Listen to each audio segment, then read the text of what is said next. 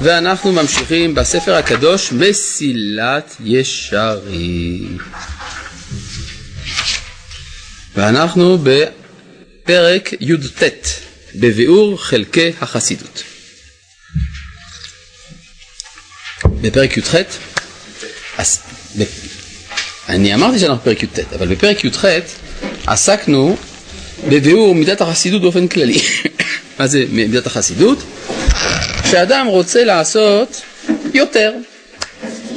למשל, אה, מישהו שאני אוהב מבקש ממני איזושהי טובה, והוא דורש, הוא מבקש משהו מינימלי, ואני מבין מה הוא באמת צריך, מה הוא היה באמת רוצה, אני עושה יותר ממה שהוא ביקש, כמובן בתנאי שאני לא טועה ב, אה, בתוספת הכוונה, זאת אומרת שאני לא אעשה בכיוון שדווקא יהרוס, בסדר? זה עניין של מידת החסידות, שהאדם אוהב את השם באופן כזה שהוא רוצה לעשות יותר ממה שהוא נדרש.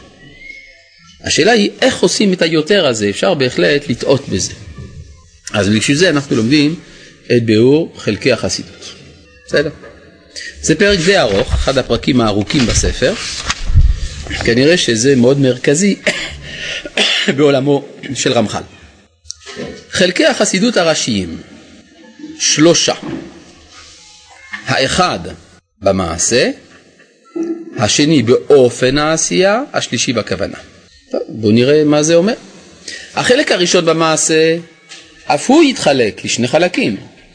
האחד במה שבין אדם למקום, והשני במה שבין אדם לחבר. כלומר, הכי קל לבאר זה קודם כל החסידות במעשה. כי במעשה אפשר להגדיר את זה.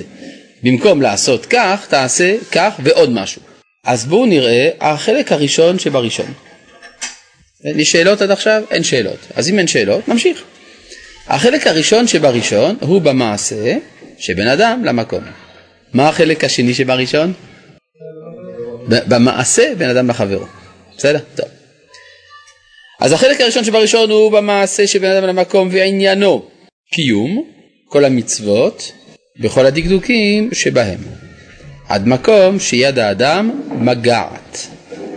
ואליהם שקראום חכמינו זיכרונם לברכה שיירי מצווה ואמרו שיירי מצווה מעכבים את הפורענות. כלומר זה להבדיל מן הנקיות, בנקיות זה שהאדם צריך לדקדק בפרטים אבל בפרטים שהם חובה. כן? ויש הרבה פרטים שהאדם איננו מודע שהם חובה ולכן צריך במידת הנקיות להקפיד על אותם פרטים. מה שאין כן במידת החסידות מדובר בהקפדה על דברים שאינם חובה. כן, זה נקרא שיירי מצווה. כי אף על פי שגוף המצווה נשלם זולתם, כלומר בלי השיירים האלה, וכבר יצא בזה ידי חובתו, הנה זה לכל המון ישראל. אך החסידים אין להם אלא להרבות בהשלמתם ולא למעט בהם כלל. כן, למשל, אה, אדם יכול לצאת ידי חובת תפילה בשלוש תפילות ביום, אבל יש מה שנקרא תפילת נדבה, שהאדם מתנדב להתפלל עוד תפילה אחת. לא רק שזה מותר, זה אפילו רצוי, רק שאי אפשר לחייב את זה לכל ישראל, אבל יש אדם שאצלו ראוי להוסיף גם תפילת נדבה מלבד החיוב. כן, זה דוגמה, זה במעשה בין אדם למקום. אמ, החלק השני שבראשון הוא במה שבין אדם לחברו ועניינו גודל ההטבה שיהיה האדם לעולם מיטיב לבריות ולא מרע להם. כלומר אתה מחויב כלפי הבריות בכך וכך, אבל אם יש מידת חסידות אתה מוסיף, וזה בגוף, בממון ובנפש. כלומר החלק השני שבראשון יש לו בעצמו שלושה חלקים. אנחנו אם כן עדיין בראשון, זה במעשה. איך מטיבים, איך עושים הטבה יצירה בגוף, בממון ובנפש, הנה הוא מסביר, בגוף, שמשתדל לעזור כל אדם במה שיוכל, ויקל מסעם מעליהם. והוא מה ששנינו, ונושא בעול עם חברו. ואם מגיע לחברו איזה נזק בגופו, והוא יכול למנוע אותו או להסירו, יטרח כדי לעשותו, למרות שמצד הדין אני לא חייב. מי ביקש ממני לטרוח עבור אנשים שאין לי שום קשר איתם, שהם רחוקים ממני וכו'. אבל אם יש לך מידת חסידות, אתה גם עוזר לגופם, אתה תדאג להקים בית חולים מיוחד במקום שבו אין בית חולים וכו'. למה הוא חייב? אה, זה כשהוא נפגש עם האדם, אז זה כי תראה חמור, שונא חרוב וצחת מסעות, אתה מיד צריך לעזור. אבל אני לא חייב לחפש אנשים שהמסע שלהם נפל. כן? אני עכשיו עושה סקר, איפה יש אה, אנשים שנפל להם החמור? בסדר, לא, זה אני לא חייב לעשות. אף על פי כן, מידת חסידות כן לעשות את זה. לחפש הזדמנויות של הטבה וכולי. זה כמו שאנשים לפעמים מקימים גמחים. כן? אני לא חייב להקים גמח, אבל אם כבר אני רוצה להיטיב להרבה אנשים, אז עושים את זה. זה נקרא מידת חסידות. בממון, לסייעו באשר תשיג ידו ולמנוע ממנו הנזקים בכל מה שיוכל, כל שכן שירחיקו כל מיני נזקים שיכולים לבוא מחמתו בין ליחיד בין הציבור ואפילו שעתה מיד אין איזה כאן מצוי, כן? זה מה שאתה הערת, שזה לא באופן מיידי. כיוון שיכול לבוא לידי כך, יסירם ויעבירם. ואמרו זיכרונם לברכה, יהי ממון חברך חביב עליך כשלך. ולכן אתה מתחיל לחשוב מחשבות, איך אפשר לתקן את הכלכלה העולמית, איך אפשר לגרום לאנשים לא להזדקק להלוואות וכדומה, כן? כי לא תמיד החסד בממון זה לתת, אדרבה, לפעמים החסד בממון זה לא לתת, או להלוות וכדומה, או לייצר מקומות עבודה. כן, אדם שדואג לייצר מקומות עבודה, הוא עוסק במידת חסידות. בסדר? טוב.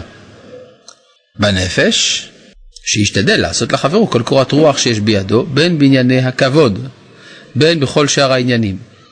כל מה שהוא יודע שאם יעשו לחברו הוא מקבל לחת רוח ממנו, מצוות חסידות הוא לעשותו. כל שכן שלא יצערנו משום מיני צער כלל, יהיה באיזה אופן שיהיה. וכלל כל זה, למשל, רב אברום שפירא היה רגיל לומר שמידת חסידות בנפש זה לחייך לאנשים. זה לא עולה כסף, אבל זה עושה להם הרגשה טובה.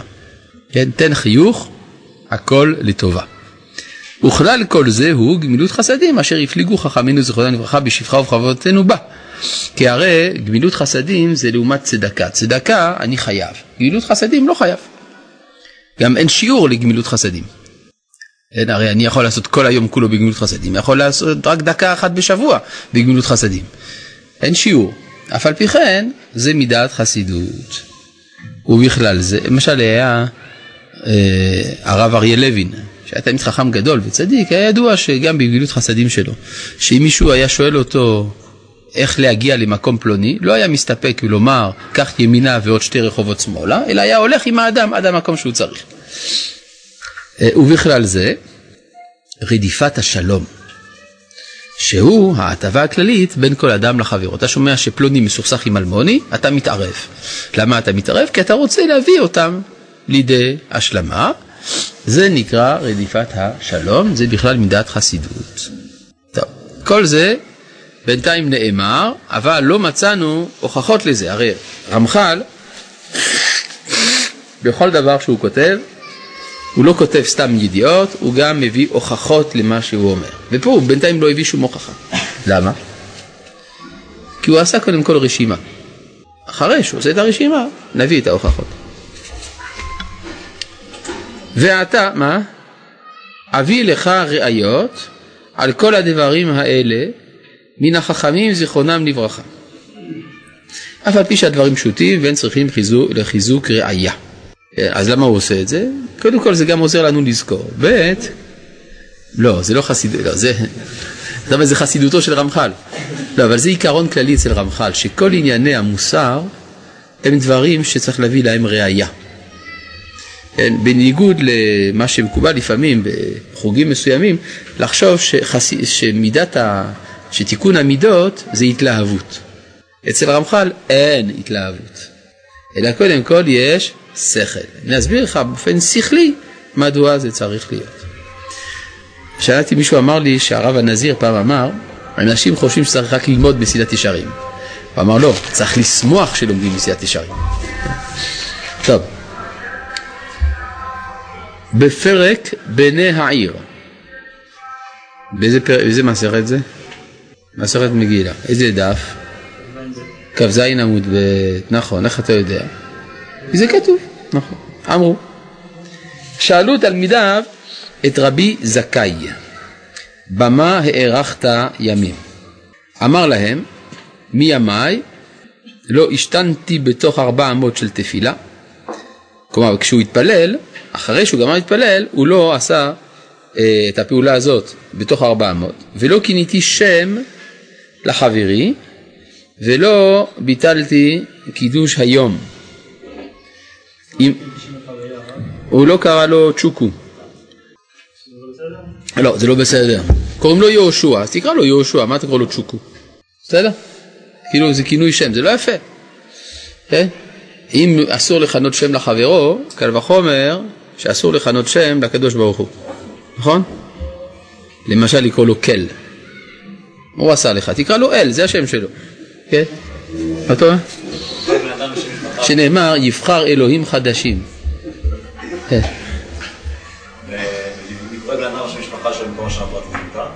לקרוא לאדם בשם משפחתו במקום שמו הפרטי. יש כאלה שכתבו שצריך להיזהר שלא לעשות כן, אלא לקרוא לו בשמו ושם משפחתו. כן. כל כינוי, אני לא יכול לקרוא עכשיו לדן, לקרוא דן? לא, יש, זה כמין שם שני שלו, דן, דני, יוסף, יוסי וכדומה, זה בסדר.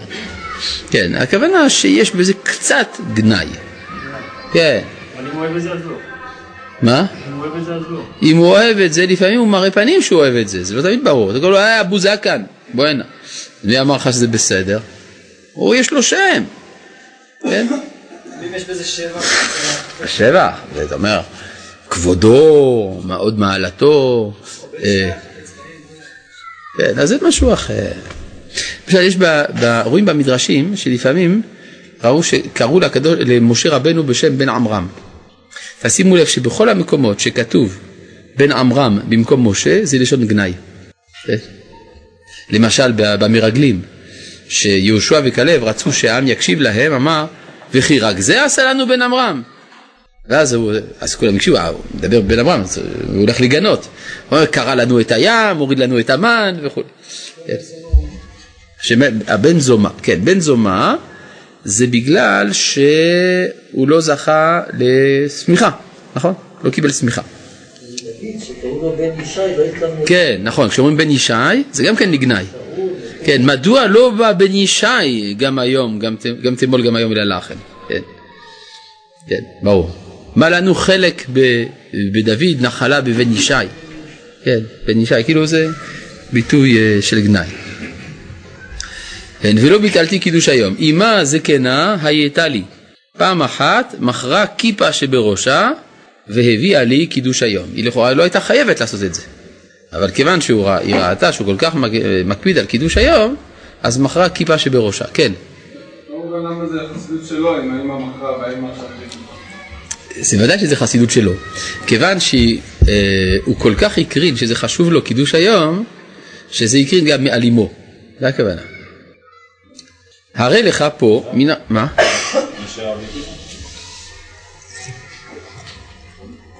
האם היא נשארה בלי כיפה? בוודאי. היא נשארה בלי כיפה. עובדה שהיא מכרה. אז היא מכרה כיפה שבראשה, אז סימן שלא היה לה אחת ספייר, נכון? היא מכרה שכיפה שבראשה היה לה רק אחת. כן? למה לא? כיסוי ראש מה? איפה? בבית? אז היא לא יצאה החוצה, נשארה בלי. או שהתכסתה במשהו אחר, נכון? זה אתה כבר צריך נגיד להעלות על דעתך כיד השם הטובה עליך. הרי לך פה מן החסידות, במה שנוגע אל דקדוקי המצוות.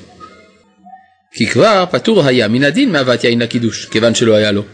הרי שהייתה צריכה עמו למכור כיפה שבראשה.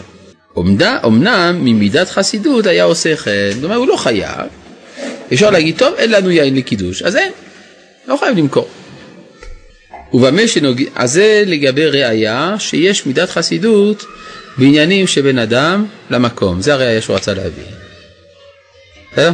עכשיו ראייה לזה שיש מידת חסידות בין אדם לחברו. ובמה שנוגע לכבוד חברו, שלא קינאו אפילו כינוי שאינו של גנאי. וכדי פירשו התוספות שם, כן, לכאורה התוספות שם מה שאלו, הרי אם זה, לא, אם זה כינוי של גנאי זה איסור. לכוונה שאפילו כינוי שאינו של גנאי לא כראו. ורב הונא גם כן קשר גמי על לבושו לפי שמחר המיינו לקנות יין לקידוש היום. אתה שואל האם המיינו זו חגורה. זאת השאלה שלך? תשובה, כן. זה ביוונית. המיינה זה בא מהיוונית, וזה חגורה. מה? זה סוג של אבנט, כן, זה חגורה רחבה. זה חגורה רחבה. כן. בסדר. אה, עוד שם. שאלו תלמידיו את רבי אלעזר בן שמוע, במה הארכת ימים? אמר להם, מימיי לא עשיתי קפנדריה לבית הכנסת, ולא פסעתי על ראשי עם קודש. הנה זה המידות בעניין כבוד בית הכנסת ובעניין כבוד הבריות. כן, שהוא הקביל לשני דברים. שלא, מה? מה זה קפנדריה? קפנדריה זה. קפנדריה זה לעשות קיצור דרך, מעבר. שאדם נכנס, למשל אומר, אה, אפשר לעבור יותר מהר אל הצד השני, עובר דרך בית הכנסת. זה אסור. כן. זה לא לעשות קיצור דרך לבית הכנסת? אה? זה לא לא לעשות קיצור דרך לבית הכנסת. זה לא. זה לא שלא לעשות קיצור דרך לבית הכנסת. נכון, כי הרי זה ההפך ממה שאני אמרתי. אלא שהוא לא עושה מבית הכנסת כפנדריה. עד כדי כך שמשל, אף על פי שאסור להיכנס נגיד לבית עבודה זרה, אבל מותר לעשות כפנדריה מבית עבודה זרה. כי זה מבזה. כלומר, אתה אומר, הנה, אני רוצה להגיע לשוק. איך נעשה? נעבור דרך המקדש הזה. זה ביזיון, כי הרי גם אצלם הם מקפידים על זה, שאדם לא ייכנס סתם כדי לעשות זה מעבר. זה, זה מעבר, זה מותר. כן? אה? זה משהו אחר, כי זה דרך עבודתו. אבל לעבור דרך כנסייה זה לא דרך עבודתה. יש איסור להיכנס לכנסייה, איסור לבזות כנסייה. ואם אדם, כן, נכנס לכנסייה בתור קיצור דרך, זה מותר. כן? הרב צריך להזהיר אצלנו שבאים מהגשר ורוצים לעלות לספרייה. נכון, צריך באמת להזהיר, הרי בתוך הבניין של מכון מאיר, כשרוצים מהגשר להגיע לספרייה, עוברים דרך בית המדרש. אז יש איסור לעשות קפנדריה, אז מה עושים? מה עושים? יש כמה אפשרויות.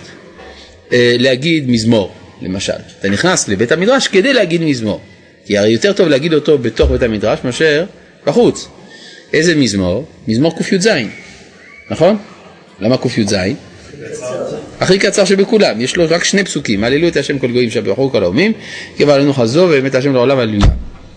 אתה אפילו לא גומר אותו, עוד לא יצאת מבית המדרש. כן, או אפשרות נוספת, לשבת קצת, ואז לעבור. או לדבר בדברי תורה עם מישהו, ולהמשיך, וכדומה. נכון? ההערה היא בהחלט נכונה. כל זה מלכתחילה?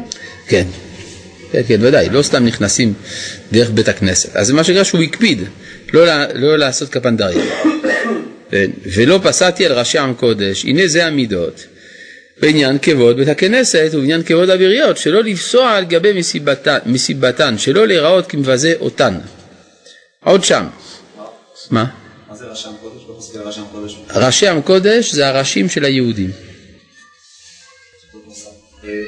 אז מה זה לא לפסוע על ראשי עם קודש? זה שתי שאלות. לפני כן שאלת מה זה ראשי עם קודש. אתה עכשיו שואל שאלה חדשה, מה זה שלא לפסוע על ראשי עם קודש? למשל, אתה צריך לעבור באיזשהו מקום, וזה עושה אותך יותר גבוה מיהודים שנמצאים שם. פתאום רואים אותך, אם יצלמו את זה, יראו אותך שאתה דורך כאילו מעליהם. אז זה נראה כזה שאתה מתגאה עליהם, אז זה, הוא לא, הוא לא עשה את זה. לעבור על המעקה שנעזר בדרך הקודש. טוב, לא יודע אם זה תמיד עובד, אבל יש באופן מסוים כזה, שלא ייראה שכאילו הוא מתגאה עליהם. כן, אה, עוד שם שאלו תלמידיו את רבי פרידה, במה הארכת ימים? אמר להם, מימיי לא קידמני אדם לבית המדרש, הייתי תלמיד הראשון. ולא בירכתי לפני כהן, כי הכהן הוא אדם מכובד, אז הוא צריך להיות זה שמברך ושיענו אמן, לא שאני אברך במקומו. ולא אכלתי מבהמה שלא הורמו מתנותיה, למרות שלכאורה אפשר לתת את המתנות גם אחרי שאני אוכל. אבל הוא היה מקפיד קודם כל שייתנו את המתנות ורק אחרי זה לאכול. מתנות, מה? המתנות צריך לצאת מהבהמה, מתנות כהונה. הלוא הם זרוע לחיים וקיבה, נכון? שגם בזמן הזה עושים את זה. כן? הורמו, להרים, שניטלו ממנה וניתנו לכהן. הרי מה אנחנו עושים? שוחטים בהמה ונותנים זרוע לחיים וקיבה לכהן. מה זה הזרוע? רגל ימין, נכון? מה זה הקיבה? זה הקישקה, נכון? ומה זה הלחיים? זה הלסת התחתונה עם הלשון. לפי זה נשאלת שאלה, איך יכול להיות בכלל שמוצאים בשוק לשון לאכול? ואיך אפשר בכלל לעשות נקניקיות מהקישקה? הרי כל זה מתנות כהונה, רק אצל הכוהנים היינו צריכים למצוא כזה דבר. מה התשובה? הכוהנים מוותרים? למה? מישהו אמר? אלא נותנים לו פדיון, לוקחים איזה כהן בבית המטבחיים ואומרים לו תיקח שני גרושים, זה במקום המתנות. כן? הרב מרדכי אליהו זיכרונו לברכה מאוד הקפיד על זה, הוא אמר זה לא בסדר, כי זה גזל כהנים, צריך לתת לכהנים באמת מה, או באמת מה שזה שווה, או שתן להם את המתנות ממש. כן? אבל היום מי שרוצה צריך להוכיח שהוא כהן. אה, אז אתה אומר, הוא צריך להוכיח שהוא כהן. כשזה ברכת כהנים, אתה רץ לקבל את הברכה שלו, אה? וכשאתה עושה פדיון הבן, אתה כן נותן לו, אה? זה נאמר, כפו כהן וכל הסוגיות, לא כל אחד יכול לבוא ולדרוש את ה... זה אני כהן. אה, יש לו חזקה, למה לא? אני לא מבין. הוא... הוא לא יכול לתבוע שאתה תיתן דווקא לו, אבל אתה צריך לתת לאחד הכהנים מה שלא יהיה. במקום זה מה אתה עושה? אתה לוקח איזה כהן שאתה גם לא בדקת אם הוא באמת כהן, ואתה נותן לו איזה שני שקלים ואתה אומר לו יאללה. כן? אה, אז אם הוא כהן בן כהן אז תיתן לו באמת מה שזה שווה. כמה זה שווה לשון? לשון של פרה. הרבה כסף, נכון? או תיתן לו את הלשון ממש. אז מה התשובה של הרב? איך אה, הלשון? מה? הרב שאל. איך מוצאים. אז זהו, זה עושים מזה טריק. שנותנים קצת פדיון לכהן. אה, זה לא רציני, זה לא רציני. אם רוצים באמת לעשות זה כמו שצריך, צריך... מה עשה הרב מרדכי אליהו? הרב אליהו, אה, הייתה לו ביקורת על הדבר הזה. מה הוא עשה? ההוא היה נותן ממש מתנות. כן? זה לא, מה, זה לא אוכל? זה לא קשור, אה, זה חולין, מותר. אבל uh, הבעיה היא שזה באמת גזל, יש פה גזל של הכהנים, צריך לתת להם מה שזה שווה. או לתת להם ממש. אני ראיתי פעם מישהו ששחט כבש והביא זרוע לחיים וקיבה לרב צבי יהודה קוק, מתנה, בשקית ניילון. כן, אה, אז אם כן, רבי פרידה, הוא היה מקפיד שלא לאכול מהבהמה לפני שהרימו את המתנות. יש הבדל בין הרמה לבין נתינה, כלומר אפשר כבר להרים למרות שעוד לא נתנו. ואמרו עוד, שאלו תלמידיו, אז כל זה מידות חסידות מה שכתוב כאן. שאלו תלמידיו את רבי נחוניה בן הקנה, במה הארכת ימים? אמר להם, מימיי לא נתכבדתי בקלון חברי, ולא עלתה על מיטתי קללת חברי. ומפרש התם, כי הא דרב הונא דרי מרא הכתפה, אתה רב חנא בר חנילאי וכדרי מיניה. אמר לי, אי רגילה דדרית במטח דרי, ואילה התייקורי אנא בזילות הדידך, להניחה לי. הרי לנו שאף על פי שמשמעות בקלון חברו הוא המשתדל לבזות חברו כדי שעל ידי זה ירבה כבודו, שזה הפירוש הרגיל. הנה לחסידים, לחסידים לא יאות לקבל כבוד, אפילו אם חברו הוא הבא, הוא מתרצה בזה אם יהיה זה ביזיון לחברו. מובן? מה הבעיה? מה יש להסביר? את הארמית? מה, מה יש להסביר ארמית? אתה מתכוון לתרגם? אה, לתרגם. הכוונה ככה, רב הונא, כי הא דרב הונא, כמו המקרה של רב הונא, דרי מרא הכת פי, שהוא היה נושא את חפירה על אה, כתפו. אה, כבד, את חפירה כבד. רגע, מה יש לרב הונא לעשות עם עת חפירה, תגידו לי? רב הונא הוא ראש ישיבה, לא? אז למה יש לו עת חפירה ביד? צריך לעבוד, הרי ממה הוא חי? רב הונא הוא תלמיד חכם גדול, אבל הוא צריך גם לחיות, צריך לאכול. צריך שיהיה לו מה לתת לילדים שלו, לאשתו. אז מאיפה יש לו? רב הונא היה עובד, נכון? חקלאי, לפי זה כן. מה? ראש ישיבה מקבל כסף על מה? על זה שהוא ראש ישיבה, אז מה, מותר לו אה, לבזות את התורה? אז כל הנהנה מדברי תורה נוטל חייו מן העולם, נכון? אז זה ודאי שזה אסור. לכן רב הונא, שהיה נאמן להלכה, אה, נזהר שלא לקחת כסף מהקופה הציבורית. צריך לעבוד, לא? יש כאלה שזה גם היום. ודאי שאלוהים, ההלכה לא משתנה, ההלכה, אנחנו לא רפורמים, ההלכה נשארת קבועה, אסור לקבל כסף על תורה. מה? אז מה- ראשי ישיבות מן הסתם הם עובדים, לא? כתוב כאן רב הונא ועדרי מרא כתפי. נכון? זה ביזיון שאדם מתפרנס? עבודה פשוטה כמו חקלאות, זה איזה, יופי זה עבודה כמו חקלאות? מה יש? רב הונא, כתוב בגמרא עליו, שכאשר היו באים לפניו בעלי דינים, אנחנו רוצים שכבוד הרב ידון אותנו. אז הוא היה אומר, בסדר, בתנאי אחד, שאתם משלמים למישהו שיעלה על הדקל במקומי, בזמן שאני דן אתכם. הוא היה עובד בדקלים, להוריד את התמרים משם. הוא אומר, אם מישהו מוכן בינתיים שאני אוכל אה, לדון אתכם, שמישהו אחר יעבוד בדקל, בסדר. בסדר? מה לומדים מזה? לא, כי מישהו שאל איך זה יכול להיות שהוא היה, אה, אה, אני שאלתי בעצם, איך יכול להיות שיש לו, שיש לו את חפירה? כי הוא עובד. אבל. אה, היום, מה קורה היום? היום מצאו תירוצים. הכל תירוצים. לא אמרתי שהתירוצים הם לא טובים, אבל הם תירוצים. בסדר? ואני אגלה לך סוד, אני מקבל משכורת על זה שאני מלמד אותך תורה. אז זה לא בסדר, אבל מה אני אעשה? יש כל התירוצים שבעולם, תירוצים חשובים, אז הם, אה, אנחנו משתמשים בתירוצים. טוב, הלאה. אז כל פנים, אבל רב הונא הוא לא חיפש תירוצים, אבדרי מרא כתפי. עתה רב חנה בר חנילאי, הגיע רב חנה בר חנילאי, וקדרי מיניה, ונטל ממנו, רצה לעזור לרב הונא, אומר, כבוד הרב, זה כבד, אני אעזור לך. אמר לי, הוא אמר לו, אי רגלה תדרית במטר, אם אתה רגיל במקום שבו אתה חי, אתה רגיל גם כן לסחוב את חפירה, דרי, תיקח.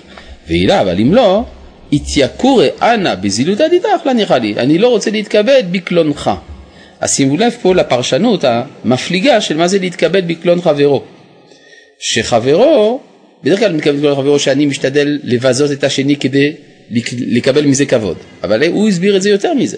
עצם זה שאתה עושה עבודה שהיא מבזה אותך במידת מה לפי הערכים של המקום שממנו אתה בא, ואתה עושה את זה בשבילי, אני לא רוצה, כן. הוא מגדיר את זה שלסחוב מעדר זה יכול להיות אה, ביזיון קלון? כי זו עבודה קשה, לסחוב את המעדר. זה לא. אה, למה זה ביזיון? זה בשביל הפרנסה שלו. אלא מה כתוב באמת בגמרא במסכת קידושין, שכיוון שנתמנה אדם פרנס על הציבור, אסור לו לעשות מלאכה בפרהסיה. כן, למשל הוא רוצה, אני יודע עכשיו לצבוע את הגדר של הגינה שלו. אסור לו. אסור לעשות מלאכה בפרהסיה. למה? הוא עכשיו, הציבור מזלזל בזה, ולכן אסור לו. אז לא תגיד גם מלאכתו. זה הסברה של רבי יצחק אברבנאל, בפירושו למסכת אבות, זה נקרא ברכת אבות, הוא אומר שלפי הערכים של ימינו, יש ביזיון לאדם שעוסק במלאכה אה, כבדה ופשוטה, ולכן זה הפתח, זה אחד הפתחים לזה שמפרנסים את הרבנים. אבל זה קצת תמוה, בגלל שזה עומד בסתירה קוטבית לנאמר בגמרא, שגדולה גדולה מלאכה שמכבדת את בעליה. טוב.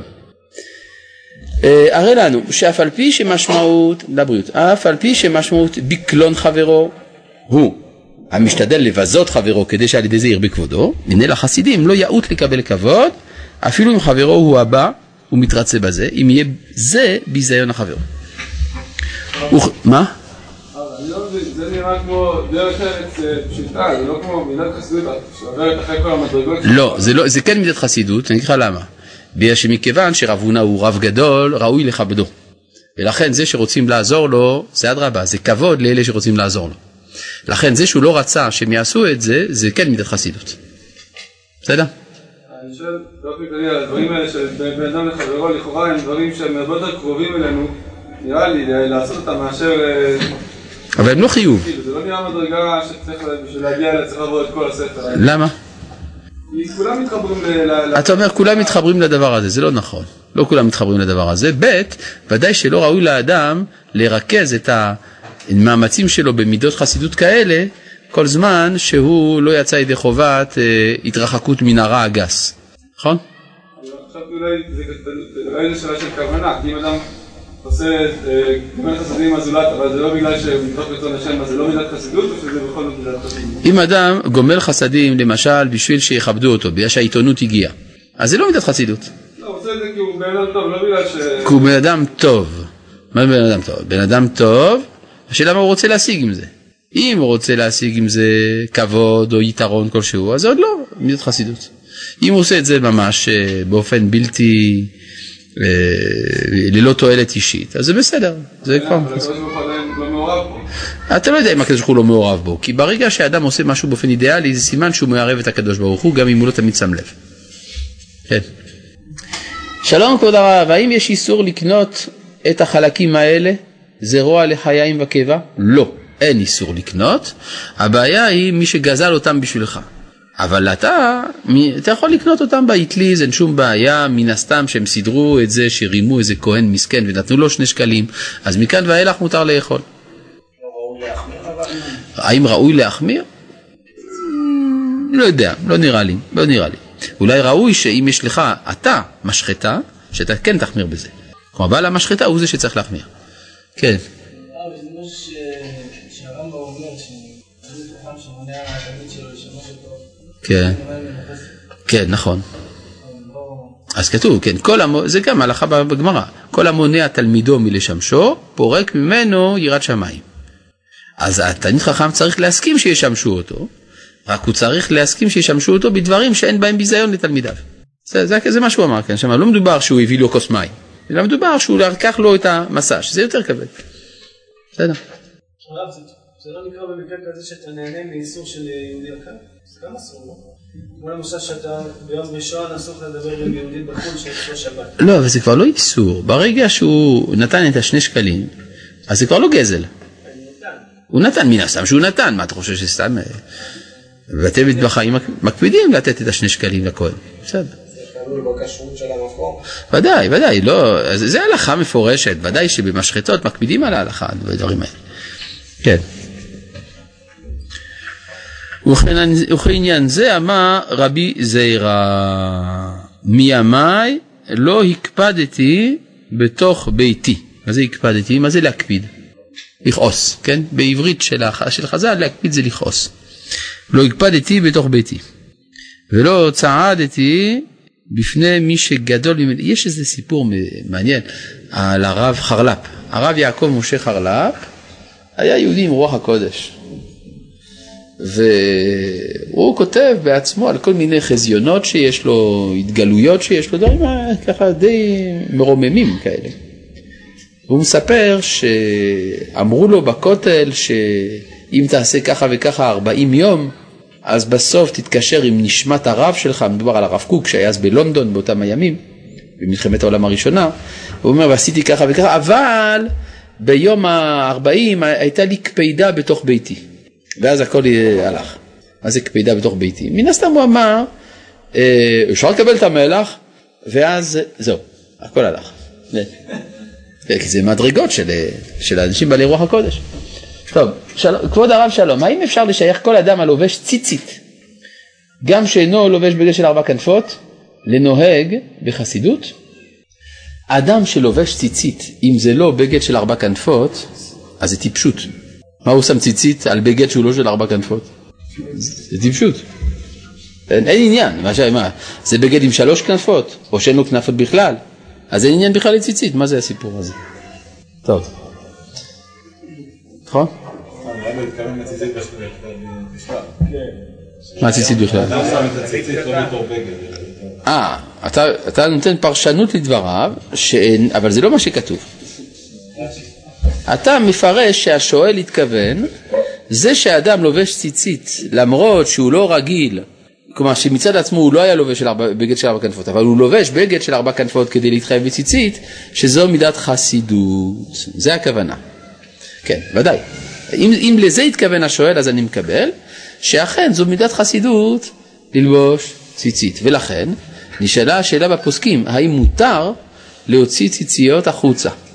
כן, בשאלות ותשובות מערי מברונה, מגדולי חכמי אשכנז במאה ה-15 בגרמניה, שאלו אותו האם זה מותר להוציא ציציות, למה? מה הבעיה?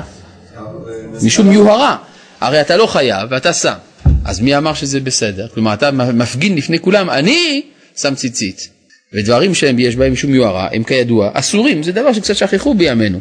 שאנשים שכחו שמידות חסידות אסור להפגין אותם. כן? אז מה התשובה של מערי מברונה? אומר תלוי לפי הזמן והמקום. יש מקומות שזה אסור, מקומות שזה מותר. כן? מקומות שזה אסור, שכולם רואים שאתה, אה, פס, וואו, שם ציצית, וואו, משהו, כן, מעריכים אותו, זה אסור. אבל אם זה מקום שכולם נוהגים לשים ציציות, אדם מוציא ציציות, אין בזה איסור. כך בשאלות ותשובות מערים מברונה. כן. אה, כן. אז מי שעולה נגד הלך בלי ציצית בכלל, אדם שהולך בלי ציצית בכלל, מה אתה רוצה? הוא לא עובר על שום איסור, שום כלום. אלא מה? רק שהגמרא אומרת שכשיש עידנא דריתחא, כלומר כשמידת הדין מתוחה בעולם, אז מי שאין לו ציצית הוא נפגע. כן? כי בזמן שיש מידת הדין מתוחה, אז מידת חסידות מצילה. אבל לא שהאדם נענש, זה לא, זה בסדר, כלומר, לא חייבים לשים ציצית, ובאמת הרבה קהילות לא נהגו לשים ציצית.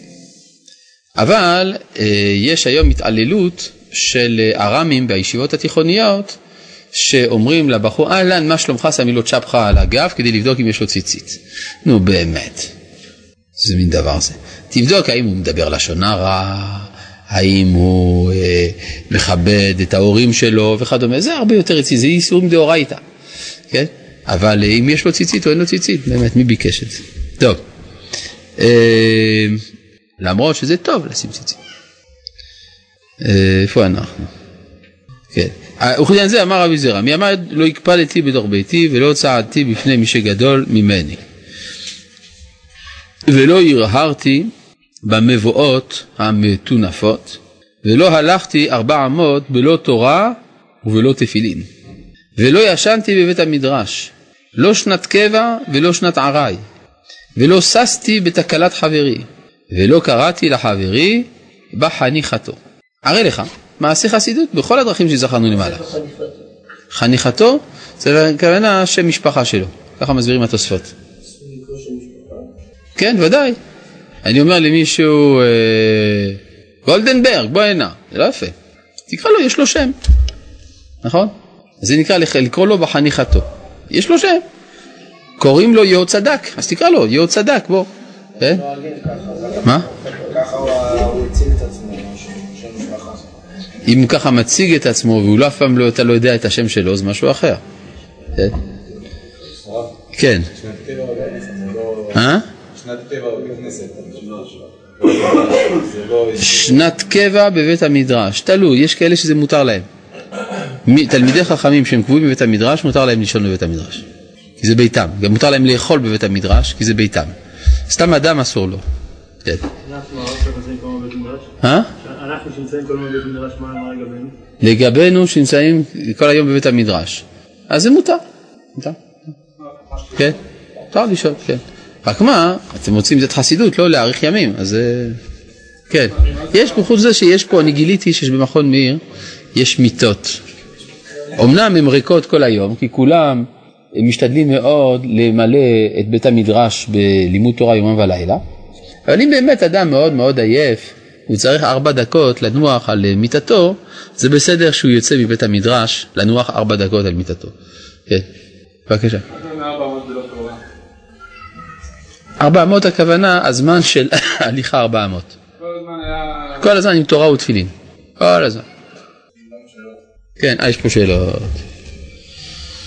שלום, אה, כתוב בספר הוד יוסף חי שלא ברור שכל אדם רשאי ללכת עם ציצית כשלא יתחייב, כי זו מידת חסידות. מה הרב חושב?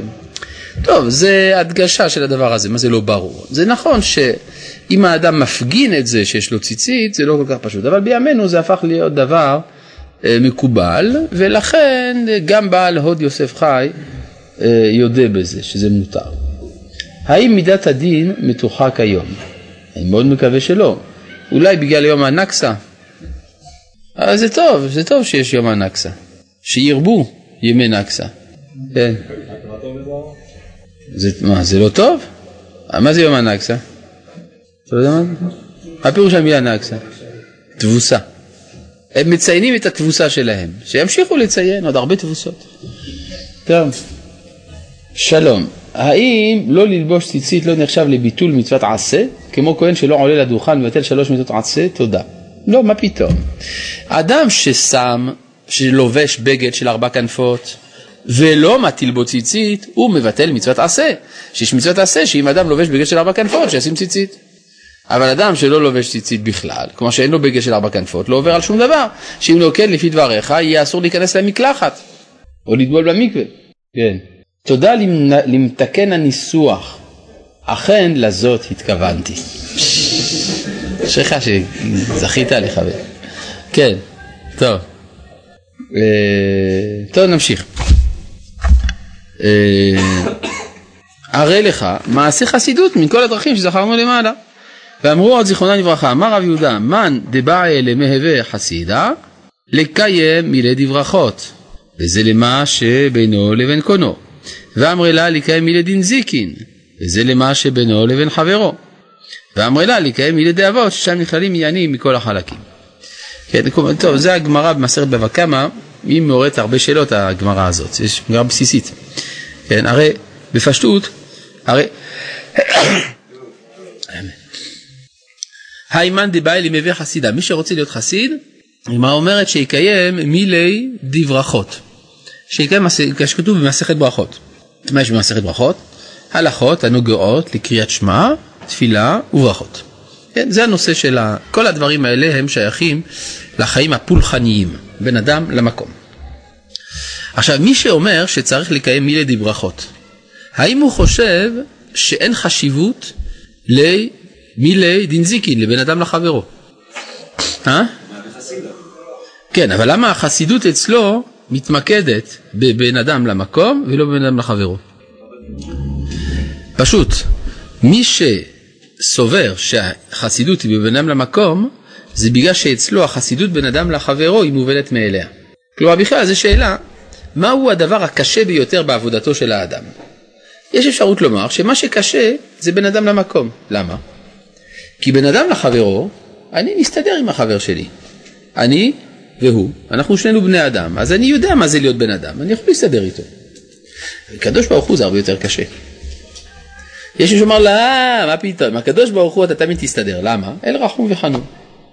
אתה פישלת, אבל אתה חוזר בתשובה, מתוודה, מקבל לעתיד, הקדוש ברוך הוא סולח. אבל החבר שלך זה הרבה יותר קשה, כי אתה צריך לרצות אותו. אז לכן עיקר האתגר יהיה בן אדם לחברו, יותר מאשר בן אדם למקום. ויש מי שיאמר, אה, בן אדם למקום, בן אדם לחברו, זה שום דבר. למה? כי המקום וחברי, שני אלה, שני אלה הם מחוץ לי. קל לי להתמודד עם מה שמחוץ לי. אבל בן אדם לעצמו, שאני צריך לתקן את המידות שלי, זה הרבה יותר קשה, כי אני האויב של עצמי. כן? אויבי איש, אנשי ביתו הפנימי. אז איך אדם יכול להילחם נגד עצמו? זה הרבה יותר קשה. ואחרים אומרים, לא, בן אדם לעצמו זה מאוד קל, כי הרי בינך לבין עצמך אתה יודע מי אתה, אבל מקום, חברו, זה הקשה. יוצא לפי זה שכולם מסכימים שהעבודה המוסרית בנויה משלושה מרכיבים, שהם השלמות של יחסי האדם, בין אדם למקום, לחברו ולעצמו, אלא כל השאלה היא איפה האתגר העיקרי. אנחנו רואים במהלך הדורות שרוב חכמי ישראל ראו את העבודה המוסרית בעניינים של בן אדם לעצמו, דהיינו תיקון המידות. ייתכן כן לומר שזה בן אדם למקום זה ברכות, בן אדם לחברו נזיקין, ובן אדם לעצמו אבות. ככה לפחות מפרש המהר"ל מפראג, בניגוד אגב למה שמפרש פה רמח"ל, שמסביר שאבות זה מה שכולל בין אדם לחברו ולמקום. אבל אפשר לחלק גם בין אדם לעצמו כדרכו של המהר"ל מפראג. עכשיו יש פה שאלה שעולה, למה בין אדם לחברו זה מילי דינזיקין? אם היינו מחפשים את הדוגמה המובהקת של יחס בין אדם לחברו, הדבר הראשון שעולה לראש זה... אה? לא שומע. נשים? מה פירוש? בין אדם לחברו אחר. זאת אומרת שאדם, למשל ביחס לאשתו, כן? באמת הגמרא אומרת ש"ואהבת לרעך כמוך" זה נאמר בעיקר בין איש לאשתו. זה עיקר "ואהבת לרעך". אבל, אבל זה מצד האהבה, הרגש. אני מדבר מצד המעשים. איזה מעשה הוא באופן מובהק מבטא יחס נכון בין אדם לחברו? איך? איזה מעשה? מחפש מעשה. חסד. חסד, נכון? לעשות לו, למשל לתת לו כסף.